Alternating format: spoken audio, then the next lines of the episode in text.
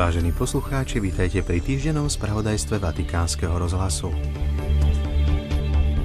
Pápež František otvoril v stredu svetou omšou na námestí svätého Petra 16. generálne zhromaždenie synody biskupov. Na sviatok svätého Františka z Asízy vyšla nová poštolská exhortácia pápeža Františka o integrálnej ekológii s názvom Laudate Deum, chváte Boha. Pápež písomne odpovedal na otázky piatich kardinálov na tzv. dúbia. Prehľad cirkevného diania 7 dní vo Vatikáne a vo svete vám v 10 minútach prinášajú Zuzana Klimanová a Martin Jarábek. Po dvoch rokoch prác v diecézach po celom svete sa v stredu začala rímska fáza synody o synodalite – až do 29. októbra sa vo Vatikáne stretáva takmer 500 zástupcov katolíckých komunít z piatich kontinentov, aby v modlitbe a dialógu rozlišovali o aktuálnych potrebách cirkvy. Otvorme sa Duchu Svetému a vzývajme ho.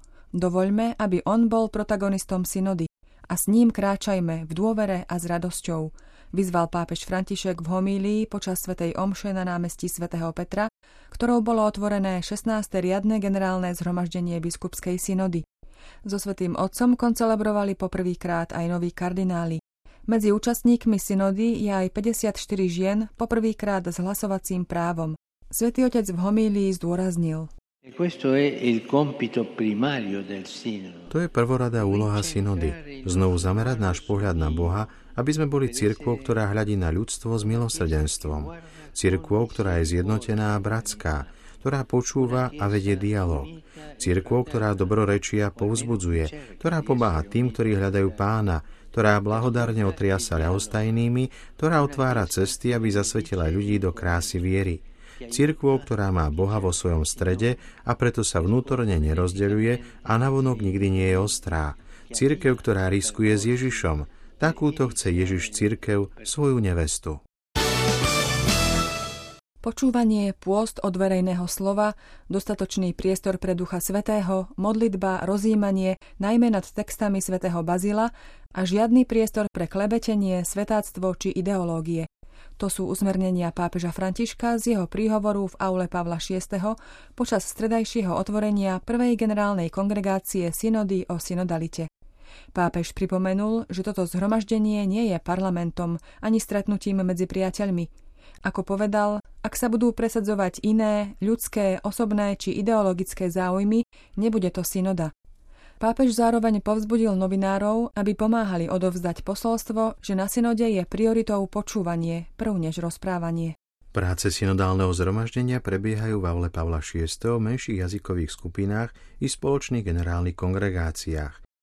Nie je záväzné to, čo hovorí ten či onen účastník, ale to, čo cirkev rozhodne v duchu spoločenstva, povedal na novinárskom briefingu ohľadom priebehu synody predseda Komisie pre informácie a zároveň prefekt dikasteria pre komunikáciu Paolo Rufini.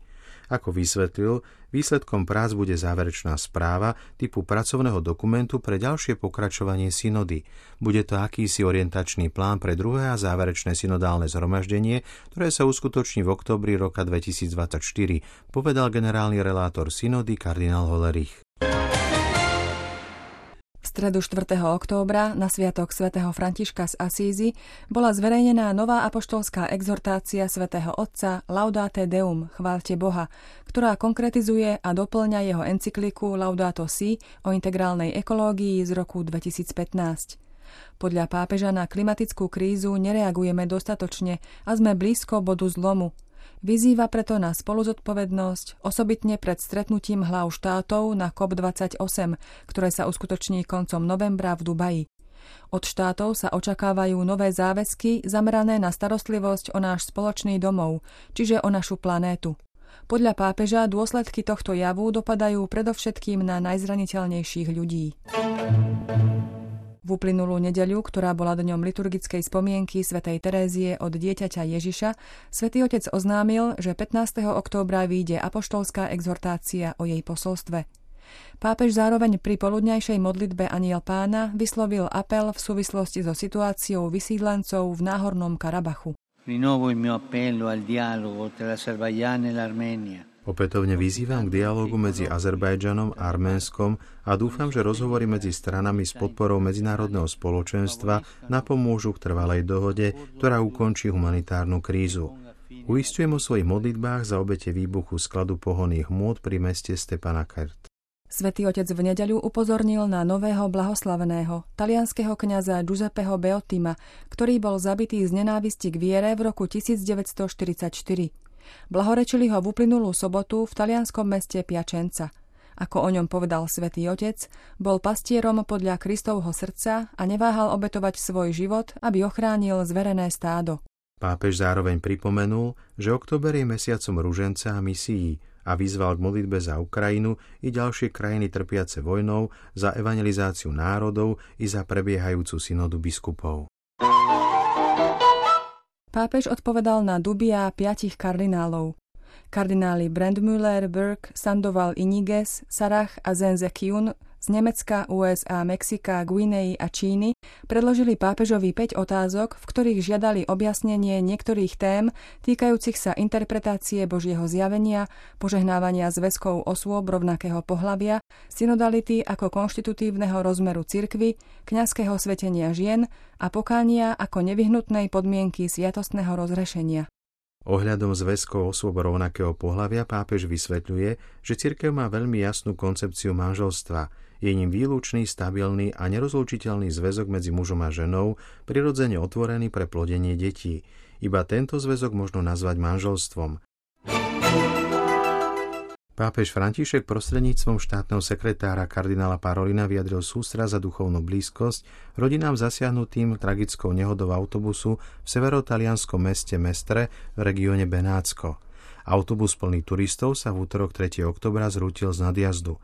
Pri nehode prišlo o život 21 osôb, vrátane detí.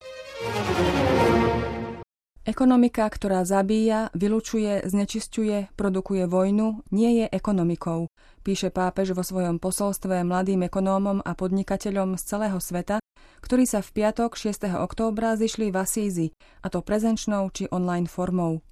Účastníkom stretnutia Františkova ekonomika pápež zdôraznil, že nákup a predaj zbraní na účely konfliktov, zarábanie na úkor tých najzraniteľnejších a najbezbrannejších ľudí a migrantov, či vykorisťovanie zdrojov a národov, oberanie o pôdu a o zdravie sú chorobou. Je to zvrátenosť samotnej ekonomiky a jej poslania.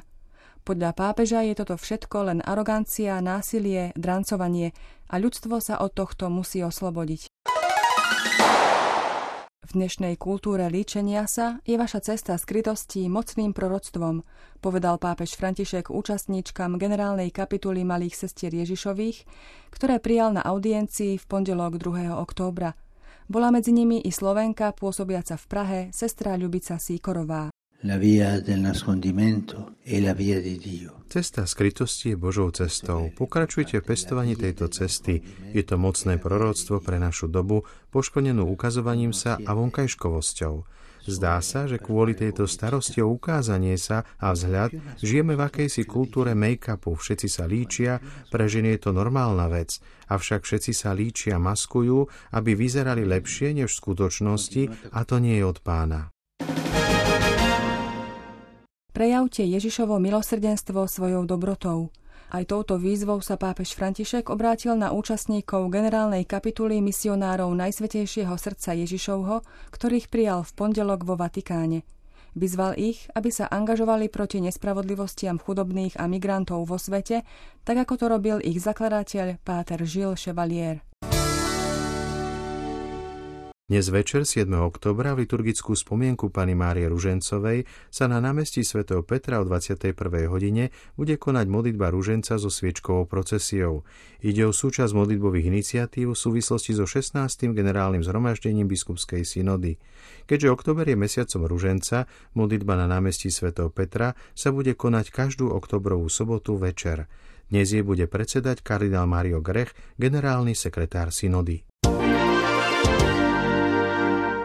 Pápež František v dnešnú sobotu 7. októbra vymenoval za biskupa Mukačevskej latinskej diecézy na Ukrajine Mikolu Petra Lučoka, dominikána slovenského pôvodu, doterajšieho apoštolského administrátora rovnakej diecézy.